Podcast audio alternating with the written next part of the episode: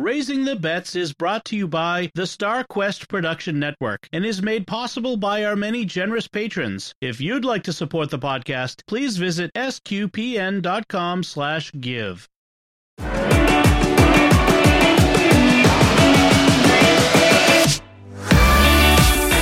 You're listening to Raising the Bets. We're a Catholic couple raising five kids outside of Boston. Join us as we share the joys and challenges of marriage, homeschool, and our adventures near and far as we make sense of the world and experience the best parts of our culture. I'm Dom Bettinelli. And I'm Melanie Bettinelli. I had a rasp in my throat all of a sudden. It's getting a little, a little gravelly there. Um, Uh huh. I, we, we were talking. Uh, I was recording Secrets of Rudy last night. Right. The, the movie Rudy, the 1993 movie for Secrets of Movies and TV shows, and I was talking about how the similarities to Rocky, and I was mentioning how you know at the at the end when Rocky's down on the on the the, the mat, and uh, Burgess Meredith is there on the you know Mickey is on the on the side. Stay down, Rock. Stay down. Doing my Burgess Meredith imitation. I've never seen Rocky, any of the Rockies. really the first one is really the one to see it's it, it's an act i mean it is before it had become a franchise and it was just a movie about a boxer um and a guy who just wouldn't give up a guy from the streets who believed um, which is a lot like rudy which is a great movie so anyway talk about what we're doing Uh-huh. uh so this week we actually got around to dedecorating christmas like we talked about last week decorating. Remember we talked about is that a word? Yes, it's a word. Dedecorating is a word. That was the episode title. Dedecorating for Christmas. Man, I have no memory of that. So, Proof that I'm getting old. yes, which which lets you get away with a lot of things. So, um, we did de- de-decorate on Saturday. We finally took down our tree, which Was very dry. very dry. The thing was like shedding pine needles. Like, how many times did we have to empty the vacuum cleaner? Twice. twice. It filled up with needles and then dumped it again. There's like the patio. I dragged it out through the back door, the patio is just covered in pine. It's like a bl- a blanket. It's like the forest floor of pine needles. Or fir needles, as the case may be. Sure. Technically, Technically. now we know where Anthony gets it. Uh, so, uh, so that yeah, we got that I want done. our picture. I want our, our listeners who don't get the advantage of seeing to have a clear mental picture of what kind Our of tree we had. fir tree. Yes, Our we had fir a tree. fir tree. Um, how many how many uh, broken ornaments this this year? I don't actually have an accurate count because what happened was the tr- plastic tray that had a bunch of the ball ornaments uh, fell off of the table and a bunch of them shattered. But the tray wasn't full because we've had those ornaments since we were married. And Yes. so it was, it doesn't, I, I think maybe it was like three, possibly more. They're cheap, uh, you know, ball ornaments. I mean, when yeah. when we bought them more than 10 years ago, yeah. the the box the the boxes and the ornaments in have a dollar have a price tag that says a dollar ninety nine. Yeah, So that's Some- that's the the cost of ornaments you buy when you have small children because this is what have. I mean, we lose some every year, and then we also lost some of the nicer ones. we lost one. Well, the one nicer one that broke is one that has broken in the past and been glued, and it Ah. just Keeps breaking. it broke along the fault line where it had been glued. we should do like Japanese kitsunagi and put like um gold, Milton gold in there to seal it. I I would love to get a kit and do that. Except that would except the problem is that this is a porcelain ornament that has a picture on it. Yeah, So yeah, it so would it kind would of make it, picture. it would- it would make a jagged thing across Mary's face. Well, right, because it's a it's a uh, fine art nativity from the Renaissance. You know, I forget which one, but I don't remember which one. But you know, that's the thing. It's the price you pay. Every year, some ornaments get broken. That's just anybody anybody who's got kids, anybody who's got a family. I remember once. Even if you don't have kids, Even if they you don't can have get kids. they can get broken. I remember once in high school. Actually, it's after high school. I think it was in college. Hanging out with some of my high school buddies. It was you know Christmas break at my buddy's house, and we're sitting around. Had a few beers, you know, Uh huh. and I was sitting next to the tree, and I kept kind of like poking the ornaments, and they would fall Why? off and break. Why? Uh, maybe more than a couple of beers. So, How many beers? or I would kind of like sway and brush against the tree. Finally, my friend Mike is like physically grabs me and moves me to the other side of the room. like, just sit here as far from the tree as possible. We also know where Anthony gets it still. Although Anthony didn't break the, the tray of ornaments, that was that was Ben. He knocked that over. He, and it was more like it was sitting too close to the edge of the table Yeah. and he brushed against it as he walked past. Like Right. he was not being crazy. If they were not pricelessly replaceable heirlooms. They're just, you know, cheap bulbs. And it's going to happen. So it was nice to get that cleaned up. And so in the process of cleaning out the tree and the decorations, we also did some other cleaning and the living room is looking at, as nice as it ever has, I think. Yeah, it it's kind of nice uh, to have it looking so put together. I mean, it's it's not perfect. There's still some boxes in the corner from that we still need to clear out, but um, Um, but just a few boxes now in one corner. and lots and lots of shoes. Seven people, f- three or four pairs of shoe each. Be- because we live in New England where you have to have shoes for every season. You have Right. to have winter shoes and summer shoes. There's sneakers, sandals, hiking boots, snow boots, dress shoes. Not everyone has all of these, but most of us have at least some of these. Yeah. So yeah, it, they pile up and it's, where do you put 50, 60, 70 shoes? You know, it's, Right. I feel like Imelda It's- Marcos here. But that is a deep cut. I wonder if anybody gets that one. Yeah, I think you would have to be almost our age. yes, you'd have to be pretty much our age. Uh, look it up, kids. So, um, so the so the, the living room getting cleaned up meant that I I started I had to clean up the office because we store some of the Advent stuff in here, not in the shed, so that we can get it out easier at the beginning of Advent. So we have like a big box of Advent books, kids books, and the creche and the wreath for the door, um, and that sort of stuff. And that goes. We have a corner in the office that has some shelves, and we put seasonal stuff there. East, there's some Easter stuff there too. But it had all been piled in after we moved back in last fall. Um, a bunch of stuff got piled in here, and there was a big telescope that we never used.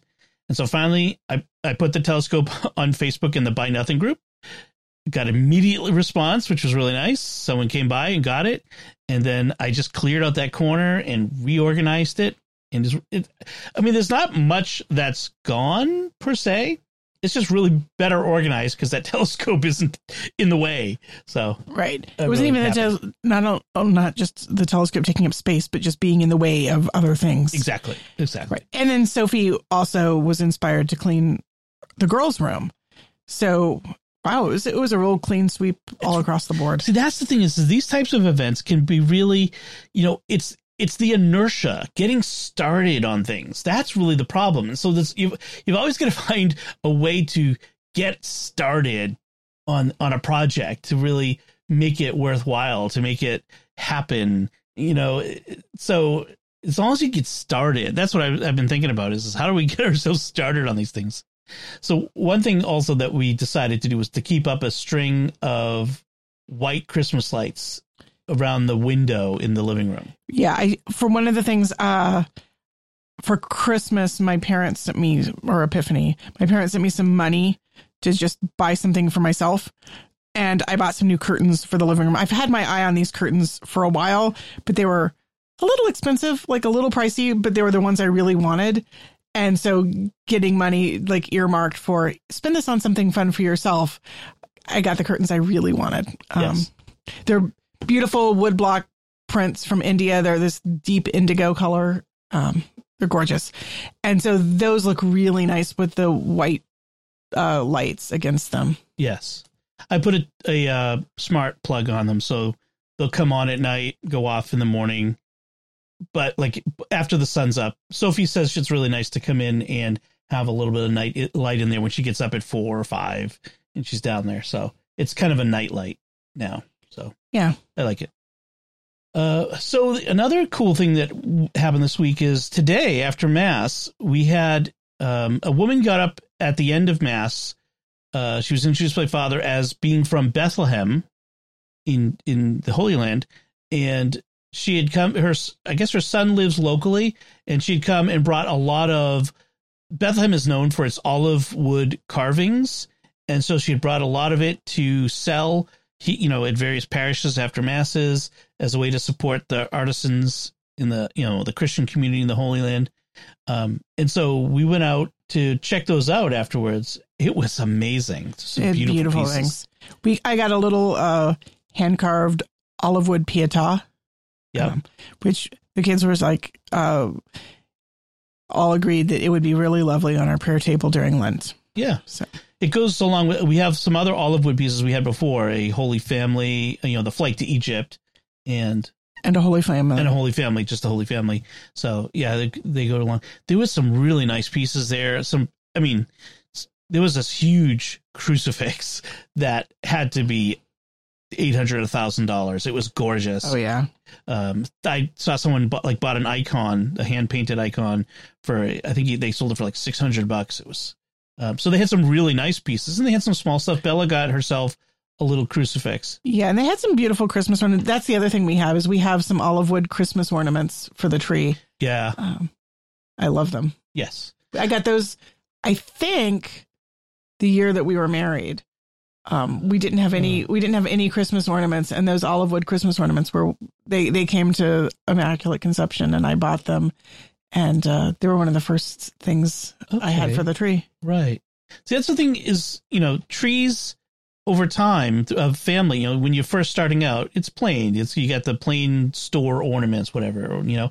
But over time, you acquire more ornaments that have meaning over the years, and people give you ornaments. And my mom had gotten this habit of giving a a, uh ceramic ornament with a name on it, you know, the Bettinellis in 2019, or you know, ones with We all have- the kids' names. We have one for each year that the kids were born. We have uh, one with a new like like a bunch of snowmen and a, a new snowman for you know a snowman for each kid, or a bunch of stockings hung by our fireplace, and there's the names of each of the kids on them. right, right. So, we have was- one for each kid's birth year, which is nice because when those come out, each kid hangs up the ornament that's for their particular birth year. That's Yes. their ornament.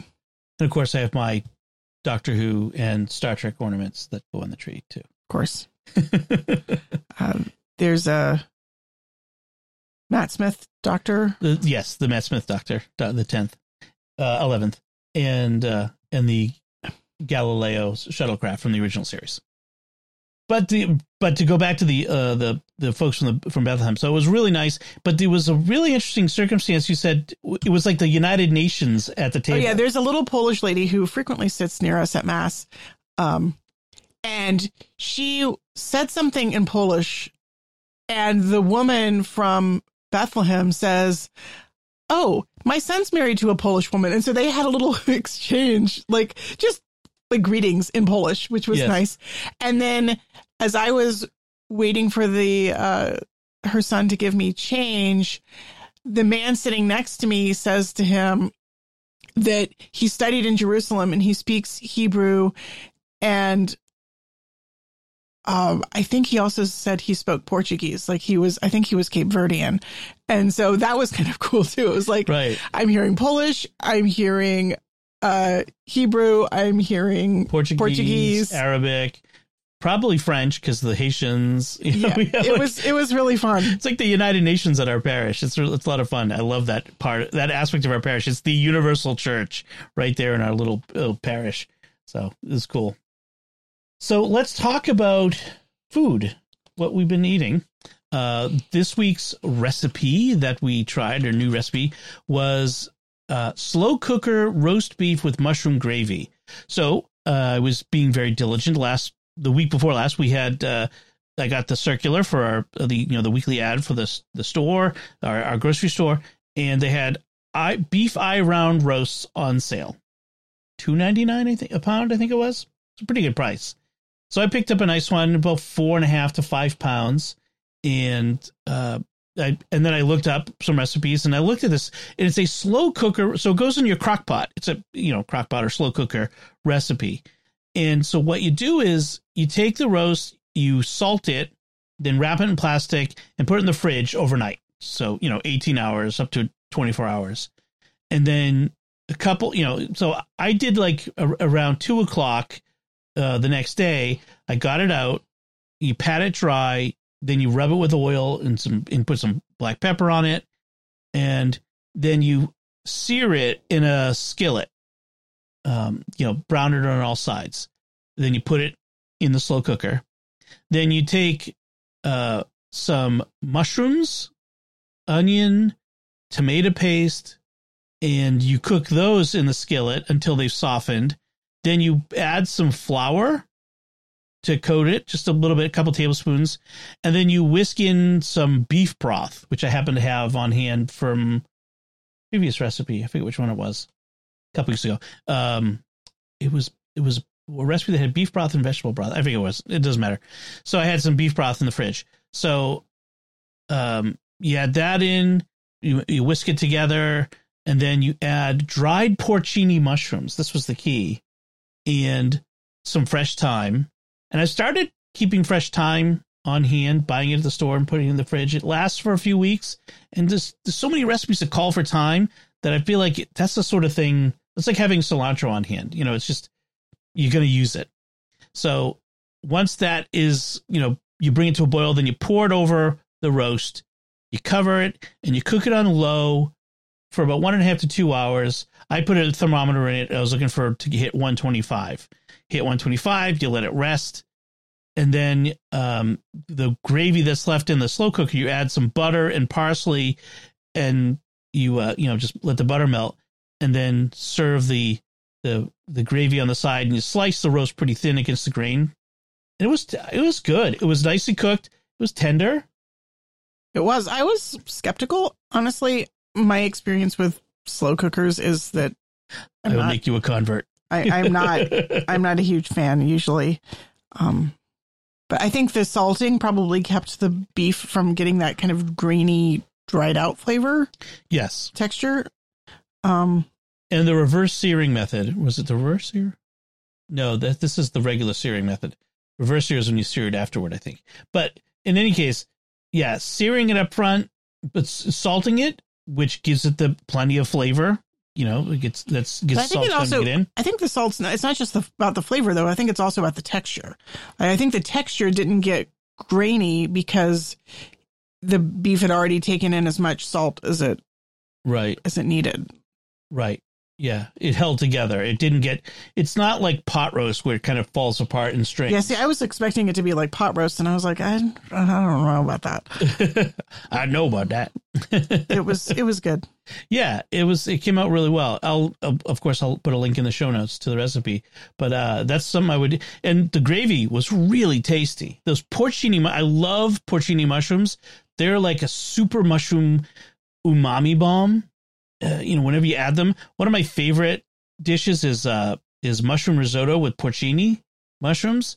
It's just so I don't know something about it just so savory. I I really love it. So uh, I, I keep a, a sachet of dried porcini mushrooms you know on hand to to put in stuff like this, and it really came out really well. So I was really happy with it. So that's what we've been cooking. I'm kind of looking forward to what we're gonna do this. I was gonna make a Japanese curry for for the next week, but I I actually I had ordered the Japanese curry. Uh, um, they come in like cubes. It's almost like a candy bar. It looks like, but they they're almost like bouillon cubes too. Um, I ordered online, and then when I went to look at the recipe, I'm like, oh, you need way more than this for one, one recipe. So uh, I'll have to make it once I get some more of them uh, back. But uh, yeah, the I'm looking forward to it. So uh, trying to think, we have chicken adobo on our list coming up this week. That might be something we could talk about next week. Um, I also put indoor barbecued ribs, but I don't know when I'll have a chance to do that because um, next weekend I'm camping with Lucy. So uh, we'll have to see. All right, so that's what we've been eating. Let's talk about what we've been reading and watching so I finished a book, another book already. Wow. Yes. That was, I am thought, on a roll. I thought you were you were starting a really long book that you were expecting would take forever. I know. The last time I read a Brandon Sanderson book, it took me a month. This took me a week. It was awesome. That's impressive. I will credit it to the fact that Twitter killed all the third party clients and I was no longer reading Twitter in my spare time. I'm just reading my book well, there you go.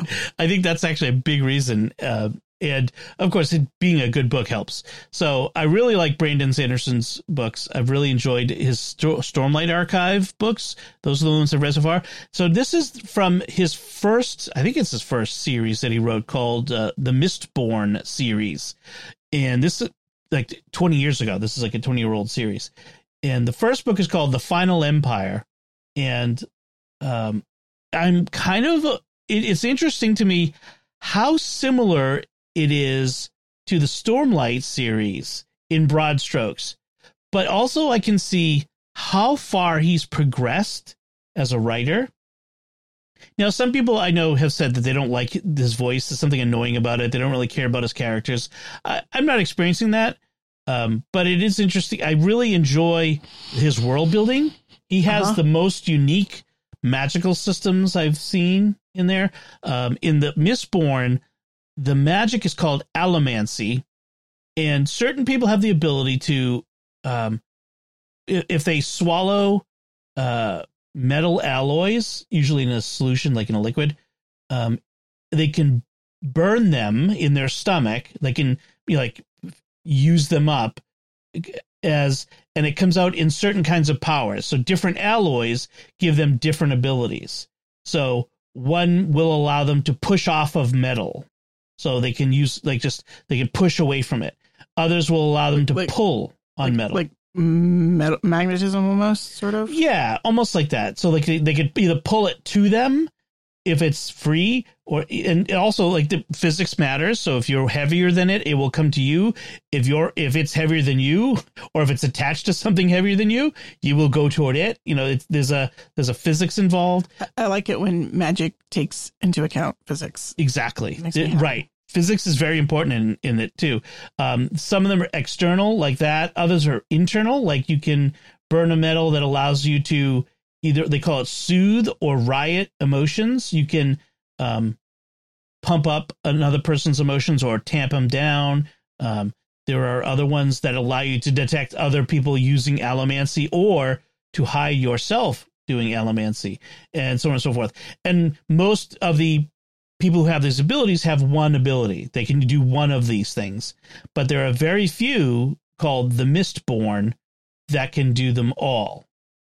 And so this involves some some of these people who can do these. And so the, the but the milieu the is interesting. The world is interesting because you have it's basically imagining what if See, I'm, I'm, I'm wishing you didn't tell me because I'm, I'm kind of interested in reading them and I don't want so much detail. I, I kind of want to be oh, surprised. Oh, you learned this really early, and I haven't really like you. All of this is in the like the the preface, the the allomancy stuff. No, no, I'm but but I won't go into detail. Okay. Let me just say, um, opposed to philosophical, like a, a, a broad philosophical, what would happen if a hero saved the world and broke it. That's no, no, no. Don't worry, don't worry. I'm not ruining anything. No, I, I, like to go into books with knowing nothing, and See, now I'm. How do I talk? Okay, you you go out of the room, and I'll tell the listeners about yeah, it. Yeah, I mean, I'm kind of wishing I'd, I'd walked out of the room. okay, trust me, there is way more than than what. It, but so, but Sanderson's really good at world building and creating he's in fact over time he's created something called the cosmere where all of his books even like all the series even though they don't take place in the same quote unquote world they're in connected worlds. And sometimes those worlds overlap and people from one world will show up in another uh, somehow like crossing dimensions like the multiverse sort of thing. Uh-huh. um, so it, it's very it's fascinating. And then but also sanderson as a writing businessman like he's built this business out of writing. He has uh, employees, and he's like he he's not just dependent on the publisher. He's like he gets contracts the artist for his book covers, and he he does all the work. And in fact, the first Stormlight book, The Way of Kings, I think it was, I think it was that one that he did as a Kickstarter, and raised fourteen million dollars. Uh huh which is way more than any author gets in an advance, especially a sci-fi author get, would ever get in an advance. So it's kind of fascinating. So he he realized that he could actually get a better advance by yes self funding. He's pretty smart. He's a smart guy, and uh, uh, and the money goes to him as opposed to the publisher. right. So, uh, although he probably had, he's probably get some deal that he has to also give it to the publisher or something like that. But it's guaranteed buyers, you know, people have bought it. Anyway, so the first book called The Final Empire is really good. I had bought it as there was an Amazon deal where you could get like the first three books of the series in a, you know, the trilogy in one binding for, you know, eight bucks or some, some deal like that. It was, or $9. It was a really good deal. So I had that on Kindle. Um, they're really long, but, uh, and, and I was like, okay, I'm to read a, the next one, I'm to read a short book of a different kind. I'm like, nah, I'm just gonna read the next one in the series Uh-huh. and try to get through that one just as quick. So we'll see. We'll see. I, actually, it's it's uh, it's pro- that one will probably take me a couple weeks, but we'll see. We'll see how it goes. Um, all right. So that's what I've read. What have you read? Okay, so I read The Case of the Missing Servant, uh, which was a mystery novel, as you could tell from the title. Um, it's the first in the Vish Puri series by Tarquin Hall. And uh, Vish Puri is an Indian detective in the Indian city, city of Delhi. Um, and it's fun. It's like a very immersive into Indian culture. Uh, so his his primary case in the book is this uh is the The Missing Servant. the missing servant who it's as it's a debate as to whether or not she's actually been murdered or she's just disappeared. Um somebody found a body that was dumped and the face was dis disfigured so they the ID wasn't positive and then she was cremated very quickly afterwards. Um but then he has other cases in the background where he's actually doing like he runs a detective agency and so he has a lot of like his the, his bread and butter is uh investigations into background uh background checks basically of people for uh, arranged marriages like like my prospective my my son or daughter's prospective spouse to like investigate their background and make sure they're You, question: Is it present day? Set in present day? I think so. I mean, it's it's not if it's if it's in the past, it's not in the deep past. It's Okay. you know It's people not have people have cell phones and okay. um So the internet and stuff. cell phone, computers, age, internet Right. age. Yeah. Uh, so it's it's current day India with all of the different social castes and classes and lots of different languages and um just really com- complex social stuff going on uh, and he's a family man he he's an older guy he's uh, middle aged. He's married. He has adult kids. Um, and his his wife is really sweet. She like makes him lunch every day, and um, they snuggle on the couch and watch TV at the end of the day. hmm And uh, his mom shows up, his mummy, and she actually wants to help in the investigation, and he does not want her help at all. uh, yeah, the, the other the other plot line is somebody is trying to kill him, and his Oh. mummy is very concerned about somebody trying to kill her darling son, and wants to get to the to the root of it. And he's like, "I don't need your help. I can take care of myself. I run a detective agency." She's like, "Yeah, but I, but she's connected to like all of the other mummies and aunties." Of course. And so she has her gossip network and he doesn't want to listen to her. And she actually gets like a major clue and then she follows it up herself because he refuses to, to listen, uh, which was kind of a fun. I wanted more of his mom. Uh, I might go read the other ones just in hopes that she'll show up some more. Um, so it's Tarquin Hall is a uh, British author living in Delhi. he's British. He spends part of his time in Delhi. It sounds like he was a journalist or something. Like he, he's traveled extensively. Yeah, it says his wife is is is Indian. She's Mhm. an Indian journalist. Yeah, so he's not Indian himself, but it feels like an insider book as opposed to an outsider book. He has to have lived in in India or at least Southeast Asia, I mean, the, the Asia. back the back of the book has a glossary that's very extensive because Yeah. there are a lot. It feels like almost every sentence has a word that's not English. It's either Hindi or Yeah. um, Punjabi or uh, one of the many different languages, of course, because the Indian subcontinent has so many languages. Oh Uh, and it's fun. Like he he travels around. He's he's afraid of flying, but he flies at one point, and uh, he he has a driver. Uh, but then there's people who are riding around on motorcycles and things. I like the titles of the of some of the other books. The case of the man who died laughing, and the case of the deadly butter chicken. The deadly butter chicken sounds good. I mean, not, I wouldn't want to eat it, but it sounds like a good title. Like I like regular butter chicken when it's not deadly. Uh, one thing that was slightly confusing is that it kind of drops you almost like Sherlock Holmes does, Conan Doyle does in Sherlock Holmes, where it drops you into the middle. And so he's constantly referring to previous cases by their Right. titles as if there were previous books. But this is, as far first as I can tell, the first book in the series. But he's constantly referring back to this case and that case and the other case. And I, I, I think I went back and checked the cover like three different times to make sure it really was the first book in the series because it didn't feel like it was the first book in the series.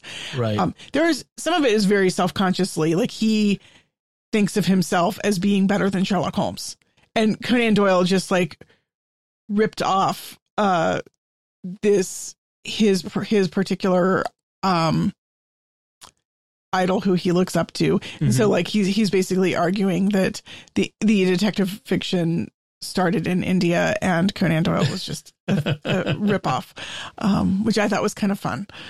Um, Yeah, I'm just I'm looking through his the other books. The most recent one was in 2020, so maybe he's got more coming out along those lines. Uh, there's also the detect Delhi Detective's Handbook, Vish Puri's Guide to Operating as a Private Investigator in India. So it's so it's written in Vish Puri's voice as a sort of guide to being a detective in Delhi. So that's that's fun. I, I like when authors kind of have fun with their characters like that. Yeah, you would have liked you. You'd like Vish Puri because one of the things he he's a, an aficionado of growing chilies. Ooh. And so he's got a, like a rooftop garden where he's growing chilies. Evidently, he and his wife had tried to move out into the country, and then the city grew up around them. Ah, Uh, so they, they're kind of, he's kind of a thwarted guy who wants to live in the country, and uh, but he does have a rooftop garden with, and he grows the hottest chilies. is food like a big part of the? Food is a huge Yeah. part. In fact, he's he's a middle aged guy. He's supposed to be on a diet, and he's constantly sneaking food and and lying to his wife about it. Uh, and his friends and family members all affectionately call him Chubby. Everybody everybody in the book has everyone who works for him in his detective agency has a nickname. Uh, one of the female investigators, her name, her nickname is Face Cream, and there's a male detective, uh, investigator whose whose nickname is Tube Light. I mean, there's just like really random names. Uh, it, gives it a certain flavor, though. Mm. Uh, it was fun. it reminds me of the Robert uh, Parker Spenser detective novel set in Boston. I remember reading that. I think I was in high school, and the fact that he was a gourmand and he would describe the dishes he's cooking. I think that's one of the reasons why I love to cook now is like that influence of Robert Parker, reading about it, watching Julia Child on TV, and some of that stuff like that was was what really got me into interested in cooking. So I like when this writers include that in it. Oh, you would love this because it's all about the Indian food. I'm gonna. I had I had to look up what the dishes were a lot because there were a lot that I didn't. There were a lot I recognized, but there were quite a few that I didn't recognize. It'd almost be like you could almost start a book club of uh, authors from different countries and their food, like uh, detectives. Sorry, detectives. Like it, it'd be cool to find like a Japanese detective who's all who's always talking about the food, and a Chinese detective, or I'm you trying to what I mean? remember if, if number one detective agency talks about food very much. Is that the one in Africa? yeah. Yeah, that would be interesting. Because I think there's a there's a connection between like Private Eye and food. This I don't know. This is some kind of thing there. I know Dean Koontz's books frequently Yeah. highlight food. I mean, even like the um, Dresden Files is not a lot of food in it, but there's still some. I don't know. Yeah, Harry Harry Dresden doesn't. he's not a gourmand. He's not a foodie. You know. But he's like a pizza and beer kind of guy. yeah, yes, But but yeah, there. I mean, he he has his his things like Max, uh, the burgers, burgers, and steaks. and steaks. yeah, and the beer. and then there's pizza and Yeah. there's beer. Yeah, Yeah, I don't know. There's a, there's I think there's but it would be fun there. to have a book club and then like eat along with the characters too. Yes, yes, a a foodie a foodie book club, which would be fun. Oh, that would. There are some really good foodie books out there too, like books that it's not about the food, but the food is incidental, but it's worth checking out. You know, I mean, like The Hobbit, or having a like having a Hobbit meal or a Lord of the Rings meal. Oh, there's so many people do that; it almost feels cliche. Well, yes, yes, I, that is the cliched version of it, but it'd be interesting to. I don't know. It'd be fun. Like, yeah, have a book club. We all read the book, then we all get together for a meal of the food in the book. If we can find a group of people to read the Vish Puri books together, we'll all go out to Indian. That would be fun. Or cook Indian. Or cook Indian, yes, which we can do. Um, so that's what we've been reading. Let's uh, talk about things we've been watching. So, and by coincidence, we're both going to talk about things that we've recently talked about, maybe even in the last episode, that there's more to talk about. So, I've talked about the TV show, which I think CBS. I, I can never remember. That's all just on streaming online somewhere. Um, but it called SWAT. It's a police procedural. It's not deep. It's you know, it's not it's not fine art. Um, it's a it's a show about cops, and every week they have an unlikely situation that they capture some criminals, some bad guys, and you know, there's shoot 'em ups and fast cars and that sort of thing. But I've mentioned before that this one character, Deacon, and I think the last time I talked about how Deacon was helping his one of the other cops who's having um, a crisis with the mother of his child about baptizing a baby and helping him to come to grips with how do I convince her? Why do I? I'm not a religious guy. Why am I think this is so important? So this week, that character himself, his his name is in the show is Deacon, is um he goes through a little bit of a crisis, not a crisis of faith, but it it comes he sees a priest that he knew years ago who helped him through this really bad situation. He was in a car accident, his best friend died, he survived, he carried the guilt of his friend's death. At the time, he wasn't religious and but but was angry at God. And when as he worked through it, his his faith blossomed and grew, and he met his wife, and he wouldn't be the man he is today. But the faith, the very deep faith that he talks about on the show, um, you know, in his life, if his friend hadn't died, and he feels guilty about that. And so you go through the show with it. In the end, the very last scene is Deacon is in confession with this priest in the booth, talking about it and the priest, you know, takes him back to that time and says, "Remember, you know, the funeral. Why did you get to go to the funeral? I was in the, in the hospital." He goes, "Yes." And the day of the funeral, I wheeled you down to the uh, chapel in the uh, in the tr- in the hospital, and you remember what it was like. He says, "Yes." And you know, we went in there, and the stained glass, and the light, and the altar, and I, and the monstrance was there. He says this, and I couldn't take my eyes off of Christ. He says. Wow. This is on network television.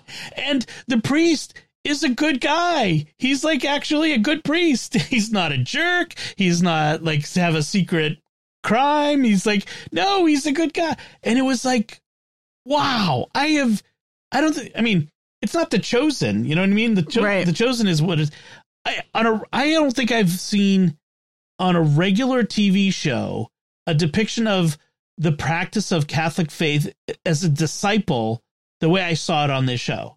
This guy is a is a intentional disciple in that sense. It was I was like flabbergasted. I think this is it's evangelization. I, someone on the show is is evangelizing through this show. It's it's fascinating to me to see this. Uh, and man, I mean, this is more the stuff we need, you know, on you know on TV. But cat, being Catholic is is admirable. It it makes you a better person. It's to be admired. You know, it, it's so it was really cool. I was, it was I was like I was uh, texting Father Chip after I was done. I was like, Father Chip, have you watched this? Because he watches SWAT too, Uh-huh. and he, he hadn't seen this week's episode yet. I'm like, you got to check it out. So I was uh I was excited by that. I mean, I- I'm always on tenterhooks, like waiting for them to.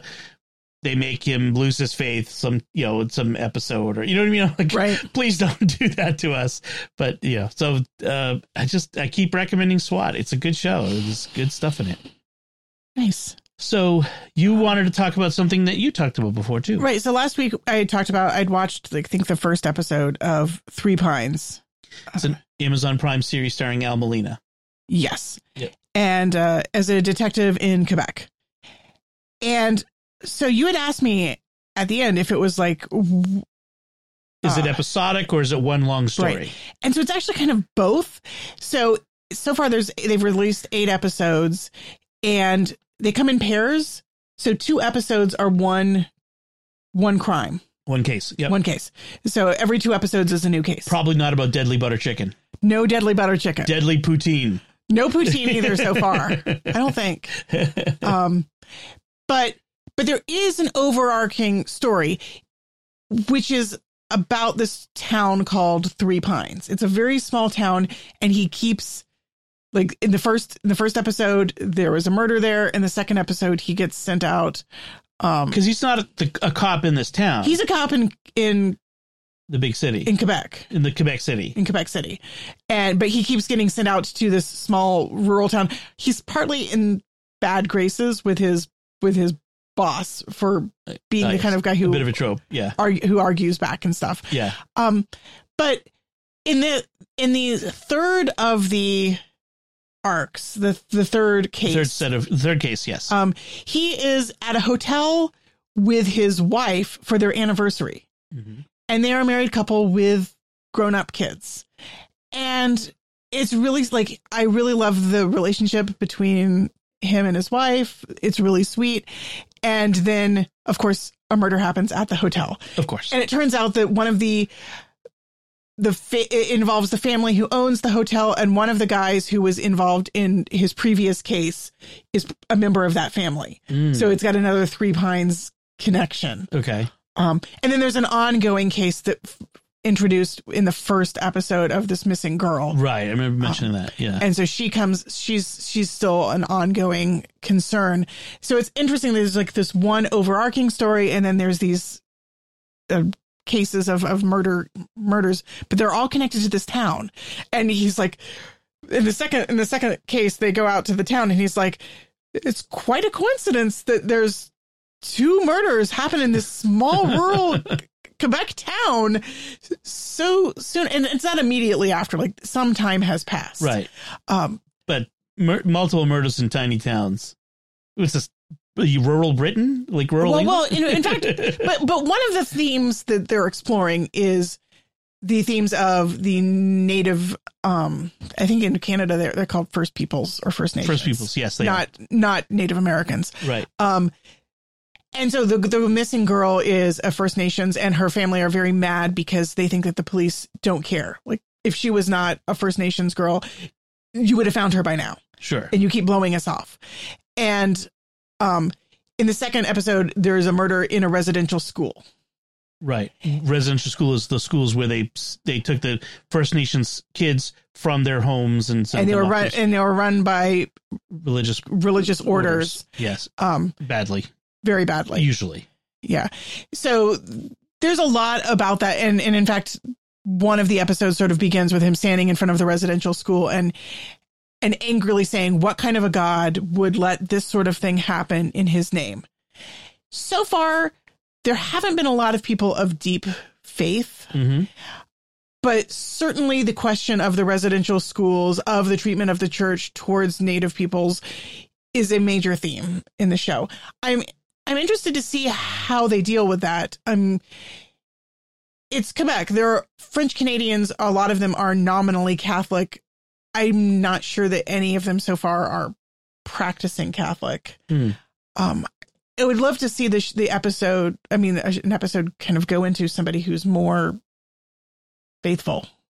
Um, so far, it's kind of been just people angry at these historical Right. wrongs, Yeah.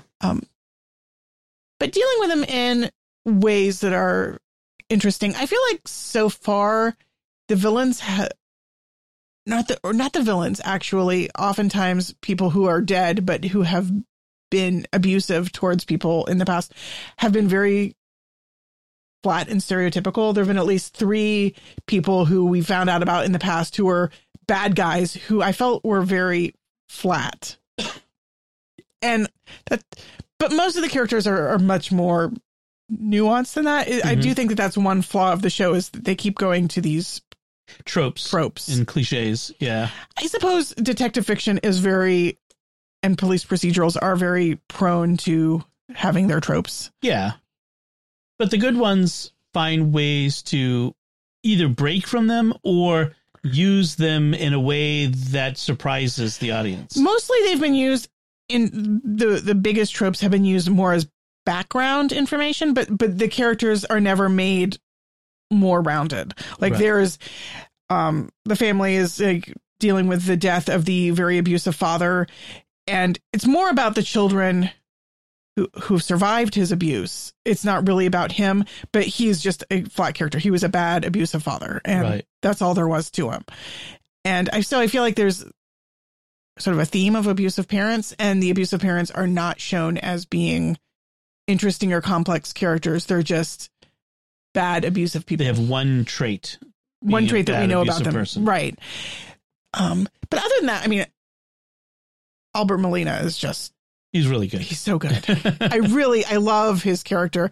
And there's a great, there's a, um, he, so he's got a team, but then they, they keep getting thrown with this local small town cop, Uh-huh. um, Agent, uh, Agent Nicole, who's just kind of clueless, but she's like been assigned to him so that she can learn from from the great, uh, the best. Yep. And she like walks around like noisily eating potato chips and she's kind of a doofus, but she does occasionally like find an important clue or you know make an important move. But she's kind of a, a fun character. Is it kind of like in Broadchurch? Well, no, because Olivia Colman's character in Broadchurch was not clueless. No, no, there is an Olivia Colman character. She's a um her name's Isabel and she's a native woman who was adopted when she was two um I think I know the, that actress because she was in Longmire in the last season.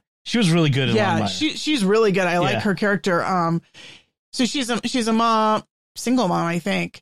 Um and so she's she's very sympathetic towards the first peoples and and she's kind of the often the bridge to them uh-huh. and yet they're kind of distrustful of her because like why did you become a cop and, you know and she's sort of the, the she's a little bit of a trope the i became a cop because i thought i could do more good for our people from within the system than from without Sure. Um but i like her a lot Yeah. she's she's a really nuanced character She was an interesting character in Longmire, uh, too. That was, yeah, that's the interesting differences between how, you know, the, the native peoples in the United States and the First Nations people in Canada. Because I don't think they have reservations in Canada either, where it's like they're separate and distinct They- with their own tribal police and stuff. not in exactly the same way there's kind of sort of reservation there are reservation lands Yeah. Um, but I'm not sure. I, I don't think they're set up quite the same way legally in terms of being Sovereign. sovereign nations. Um, but the interesting thing is everything is bilingual. People are frequently speaking French. Um, you know, he belong the, the the police force in Quebec is the Sécurité. Right. Um, and so there's a very heavy French flavor. And then there's some of the native peoples are speaking their own uh, Native language. native languages Yeah. too. So it's a very multilingual uh, Yeah. show. That's cool. I, I really like it. It's it's and it's beautifully I mean, beautiful countryside. Oh, yeah. Quebec is beautiful. It is gorgeous. Yeah. Do they film? Is it year round? Like, is it Oh, there's a lot of stuff in snow. In fact, the first the first episode takes place in winter. okay? Um, I'm curious whether they whether they cover the whole the whole year. I don't know if so far it's all had a very atmospheric, bleak winter Yeah, quality. because they might have all f- filmed it all like you know from October to December. No, actually, the the last two episode arc, it wasn't winter. Like there was a character they were eating outside, and there was a character outside Okay. in the rain. So I guess it was probably spring. okay, okay, cool. Now that I think about it, So that's Three Pines Three on Pines. Amazon Prime.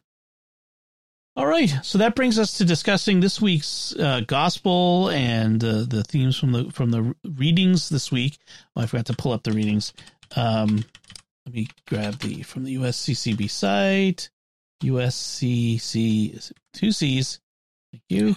and uh, so it was the general theme was kind of the call. Um, the first was, um, the first well, the first is kind of a, I don't know, it's an Isaiah reading, and I'm not sure. And Father Bob was uh, Father Bob was the a guest uh, celebrant this week. He's the local uh, Episcopal vicar, Episcopal vicar, or whatever. Anyway. Something vicar. He's this, he's one of the the local uh, vicars, and um, he didn't talk much about the re- first reading itself. But it's you know the the Lord first the Lord degraded the land of Zebulun and the land of Naphtali, but in the end he was he has glorified the seaward road, the land west of the Jordan, the district of the Gentiles, and it's very conceptual. You know, as people make merry when dividing the spoils, for the yoke that burdened them, the pole on their shoulder, and the rod of the taskmaster you have smashed, as on the day of Midian. So it's sort of like the, the important verse is the people who walked in darkness have seen a great light. That's the one that we always remember from this. Right. So that was the first reading. The second reading is from Paul, 1 Corinthians. Uh, and this one is, I think, where Father really grabbed onto because this is the one where it was, it has been reported to me about you, my brothers and sisters, by Chloe's people. Chloe's people. Snitches get stitches. That you, there are, just kidding. That there are rivalries among you. I mean, that each of you is saying, I belong to Paul, or I belong to Apollos, or I belong to Cephas, or I belong to Christ. Is Christ divided? Was Paul crucified for you? Were you baptized in the name of Paul? My my favorite bit is the was Paul crucified for you? Like I I just I'm- kind of feel I'm not Paul, dead yet. I, I feel Paul just absolutely flabbergasted and just Was I crucified for you? No. uh no. I'm not your savior. I'm just the guy who's telling you about Jesus. And Father made the point like, hey, there's nothing new under the sun. Right. this is if you spend any time online and in in Catholic social media circles, especially, you'll see it. So you know, tribalism, and it's not just Catholic stuff. I mean, this is everywhere in our society. Everything has become tribal. It's our group versus your group, and it's not about principle. And I was talking to the kids today at, dinner about this. It's, it's not about principle. It's not that I have this principle and you have that principle, and our principles are opposing, and we discuss them, and we have no. It's whatever you're for, I'm against because we're in opposite sides. It's not about principle. It's just about winning. And as Father said, uh, it's all about winning. And the result of that is there's no winners. Nobody wins. You know, it's because we won't work together. Uh, so, you know, I, I don't, I don't like to get into specific politics within the church, but, um, do you see a lot of this division? You know, I'm I'm on this side, I'm on that side, I'm for this, I'm for that, I'm with him, I'm against him. And it's just after a while you're like, oh, can we how about this just all be with Jesus? And isn't this supposed to be the week Of Uh, Christian unity? prayer for Christian unity? I think that's why, why this reading is probably in there because we're supposed to have Christian unity and not be all divided. I mean, there's there's principle, right? There, right. There are things that are right and wrong. You know, there is heresy, there's orthodoxy, there's right teaching and bad teaching. There is, you know, if you say if you deny the the the teachings of the church, that's bad. Sure. and and yet those of us who believe in that Jesus is Lord, it is still he, his prayer for us is that we might all be one. Right. And the fact that we are not one means that we are failing to live up to his call. Yes. Right. We're you know, we're we're missing Jesus. I mean, I get really you know wanting to do the right thing, wanting to pray the right way, wanting to you know give honor the due honor to Christ. I get that. But at at the end of the day, we have to love one another. he didn't Jesus wants us to celebrate liturgy in a holy way, for just as an example, to do it in a holy way, to do it in a beautiful way, to do it in a way that gives honor to him and his Father and the Holy Spirit. Yes. But what he really wants us to do is to love one another. Right. Even more important than anything else that we can do right is to love. is to love.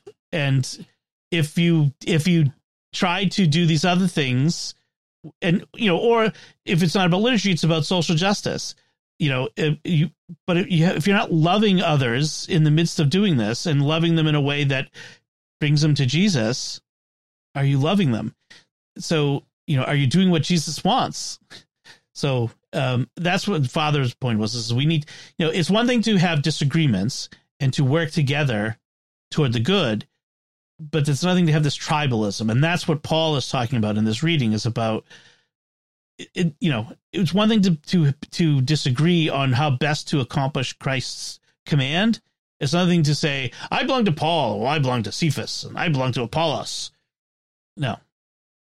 So that's that was father uh, bob's homily then we've we've talked before about uh, Mount St. Mary's Abbey, which is a, a, Ben- a Benedictine Trappistine monastery near us, of, uh, monastery of women near us that we have some connections to and uh, affinity for, and they have on their website um, the Mother Sophia often posts her reflections on the week's uh, gospel, the week's readings, and this week she had something on the culture of vocations, and um, because the uh, the gospel is about how Jesus called both first Peter and Andrew, and then uh, James and John to be the first disciple, the first apostles, and you know, come after me, and I will make you fishers of men.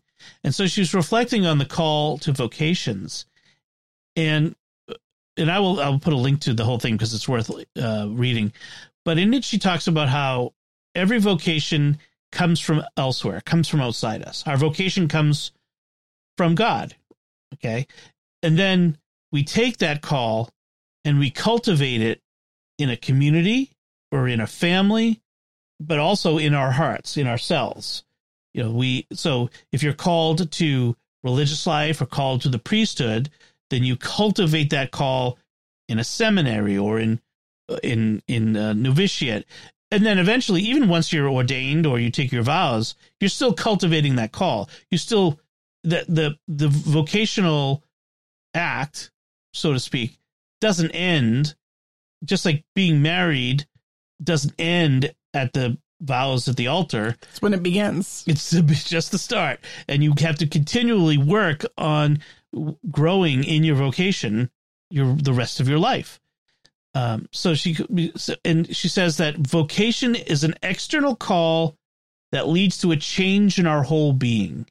And she, she says our, our call's an event and an ongoing story existing in three dimensions. In the past, we remember a moment in which we perceived a call to leave everything familiar and follow Jesus on a path of life as yet indistinct, but one that promised purpose, fulfillment, and intimacy. We felt known, loved, and claimed by Christ as his own. Everything that happens afterwards hangs on this moment. And, you know, think about that with the past, like our or whether when you agreed to marry me or when we said our vows at the altar, you know, everything that happened afterward hung on that moment, you know, and just the, the importance of that moment. But our call also exists in the future. We look toward another moment in which we'll be called to leave everything again, this time fully and finally, and be drawn into the unknown horizon of God's eternity. We do not know where we are going, but we put our trust in one who loves us. Everything that happens beforehand prepares for this moment. Our vocation, the purpose of our vocation, is to prepare us for eternity. Right. That's uh, that's that's easy to forget, especially in the day-to-day grind of school and work and feeding children who demand to be fed every day and keeping a house over our heads and clothes on our backs and in a way I, I, I guess we who aren't living a religious vocation a monastic vocation it's tempting to idealize and say well it would be a lot easier if you were going to church every day and praying the liturgy of the hours and living in an abbey and community. But i can imagine even there routines have a habit of help making us lose sight of the goal. Yes. Right. You can get you can get into the a rut and, you take your eyes off the horizon and start looking at your feet. you know, and that's the equivalent. I mean, in a marriage, you know, it's easy to forget what we're really about, you know, and and how how we're really here to help each other grow in such a way grow to love God. My job is to help you grow to love God more. And vice versa, you know, and in each other. It is in you that I will grow in love with with Christ. That's my vo- my vocation. And vice versa. You know, you will grow in love in Christ through me. You know, and uh, and just like in a religious order, you grow in love of Christ through the community. That's that's your vocation. You don't do it alone. No one does it alone. I mean, unless you're a hermit, I suppose. If you're a hermit, you might be doing it alone.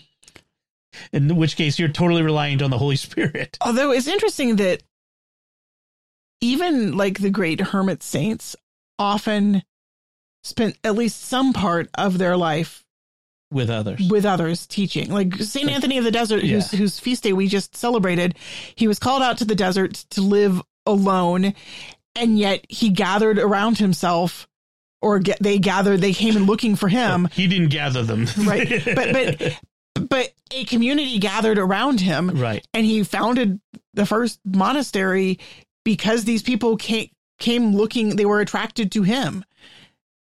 Or Christ well, called them to him. But and then he he ended up doing that for a while, and then he's like, okay, I'm done with living with all you people, and he went off to like go look for the desert again, right. isolation and solitude. But his entire life, his entire journey wasn't solitude. Like solitude was a part of his journey, but community was also a part of his journey. Well, and Father Connors makes the point that in this gospel, Jesus, you know, he sets the theme repent for the kingdom of God is at hand, the kingdom of heaven in this gospel, the kingdom of heaven is at hand. And then he goes out and gets disciples. He gets, he gathers people. He says, I have no intention of doing this alone. I am doing this with and through others. This is not me and everyone. It is me through you to them. And that he set the stage for that. He's this is the this is what we're going to do. So that's future is you know the, the so the past, future, and in the present, she says we must seek to discern the golden thread of God's action in the vicissitudes of life, to listen for the whispered directives of the Spirit amid a, amid a cacophony of voices, to find again the guiding hand in the gloom. We inhabit a process of becoming, not becoming someone else, but becoming who God created us to be. It's it, it's hard to think to, to, think she lives in a monastery where she talks about the cacophony of voices. Right. Certainly, there's a cacophony of voices in in our in our household too, um, and sometimes it's hard to hear the whispering directives of the Holy Spirit. But but a monastery is, I mean, it's a it's community a of people. Well, it's a family. Yes. I mean, Saint Benedict, Saint Benedict bases his monastic rule on right. the idea of the monastery as as family. Right the abbot and, or abbess stands in persona mom or dad, really. Right. And as an abbess, well, we call is, her mother. Right. Mother she, she, she is a mother. So, yeah. And so in the present, so we have the past, the future, and in the present, we're just seeking that golden thread to follow, right? Just the, the life is full of uh, distractions and obstacles and challenges. And there's a golden thread of God's God's action in there. Just we just have to make sure we keep looking for God in whatever it is we're doing. Where is the Lord in that? In in following it, wherever it leads. So in in hope in hoping that it leads to that future eternity. So she says, um, in the end, um, the pray to pray for vocations implies that we truly live our vocation. Okay, and that means praying for other vocations. So if we're praying for not just uh other you know priests, but praying for religious, praying for good married couples, that that's actually we're having as much of a married cu- couples problem in the church as we are a priest problem, lack a lack thereof, um, and we should be praying for all the vocations now. But she says this means that we recognize our call not just as a past event, a youthful ideal set aside with a resigned sigh and a cynical chuckle, or a job description to be carried out with uninspired efficiency, but as the meaning of our existence, which brings forth the ongoing gift of self. I was thinking of that. You know how many times I see like old married couples sort of cynical and making fun, and then there are the old married couples who are still find the joy in each other. Know, there was a there was a great moment in Three Pines where Alfred Molina's character um reaches out to another police officer and he's he's having a hard time in his marriage. And he reaches out to him like like all marriages go through difficult patches and just trying to encourage him like to to, to stick to it to, to to have hope right. to, to take heart. And i was like it was it wasn't fleshed out a lot but it was just sort of this moment of nice. Like yeah like you can do it. Support each other. Right and so she adds um our vocation is a reality that transcends us that deepens as we grow, that always draws us onward. And so then she she has this poem by the Welsh poet R.S. Thomas called The Bright Field, and I'll read it to you. I like this one. I have seen the sun break through to illuminate a small field for a while, and gone my way and forgotten it. But that was the pearl of great price, the one field that had treasure in it. I realize now that I must give all that I have to possess it. Life is not hurrying on to a receding future, nor hankering after an imagined past. It is the turning aside, like Moses, to the miracle of the lit bush, to a brightness that seemed as transitory as your youth once, but is the eternity that awaits you. So, life life isn't the, isn't hurrying on to what's going on to the future. You know, tomorrow I've got to succeed. I, you know, I love that that image of the light, the momentary light on the field, that that stroke of inspiration which inspires the poet. Yes.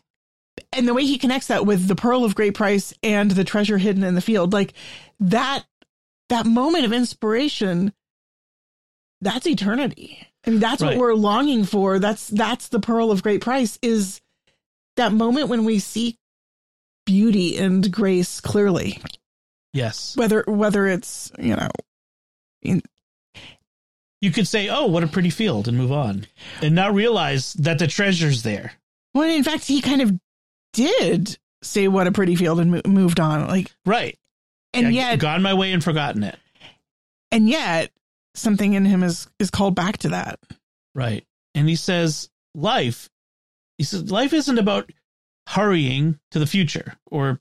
trying to you know you see so many especially young people they're like oh i need to make my first million. I got to get that ideal job. I got to have a family and have kids. And i'm always looking for you know to what's tomorrow? What are we going to do tomorrow? What are we going to do for vacation this year? What are we going to do next year? Are we going to have a bigger house next year? Always looking to the future uh, as Yoda says, mm, looking to the future, always you are, never in the present. It's a very Yoda thing here. or very Yoda. Hankering after an imagined past, which is a sort of thing that the older folks like us do, right? We imagine, oh, it was always so much better before. Oh, the when I was young, things were better. Oh, it was young better when we were newly married or whatever. But that's not life. Life isn't nostalgia. Life isn't constantly imagining the, the what the possibilities for the future. It is turn aside like Moses to the miracle of the lit bush. Turn aside and be in the present of the bright field because that's where God is. That's where God is calling you to live. Live in the now, not in the then, not in, you know, the past or the future, but in the now. Because the now will lead to the future. that future will come no matter what. So uh, that was Mother Sophia of the Mount St. Mary's Abbey. Uh, so very, very good reflection. I wish you she had one every week. it would make doing this segment so much easier because hers her reflections are always so good. Um, and I, of course, we'll link to it for you if you're interested in reading the whole thing. So uh, that should do it, I think. And uh, so we'd like to take a moment to thank our patrons who make it possible for us to create Raising the Betts, including Richard S., Marty K., Zane C., Joshua S., and Jacob U. Their generous donations at sqpn.com slash give make it possible for us to continue raising the betts and all the shows at StarQuest, and you can join them by visiting sqpn.com slash give. And that's it for this time. Find links from our discussion in our show notes at sqpn.com slash betts. That's B-E-T-T-S. Send your feedback at the StarQuest Facebook page, facebook.com slash starquestmedia. Send us an email at betts at sqpn.com or visit the StarQuest Discord community at sqpn.com slash discord. Write a review at Apple Podcasts and share the podcast with your friends to help us grow our community and reach more listeners. Until next time, I'm Dom Bettinelli. And I'm Melanie Bettinelli. Thank you for listening to Raising the Betts on StarQuest. Here's another podcast on the StarQuest network you're sure to enjoy The Secrets of Movies and TV Shows. Find it wherever fine podcasts are found or at sqpn.com slash secrets.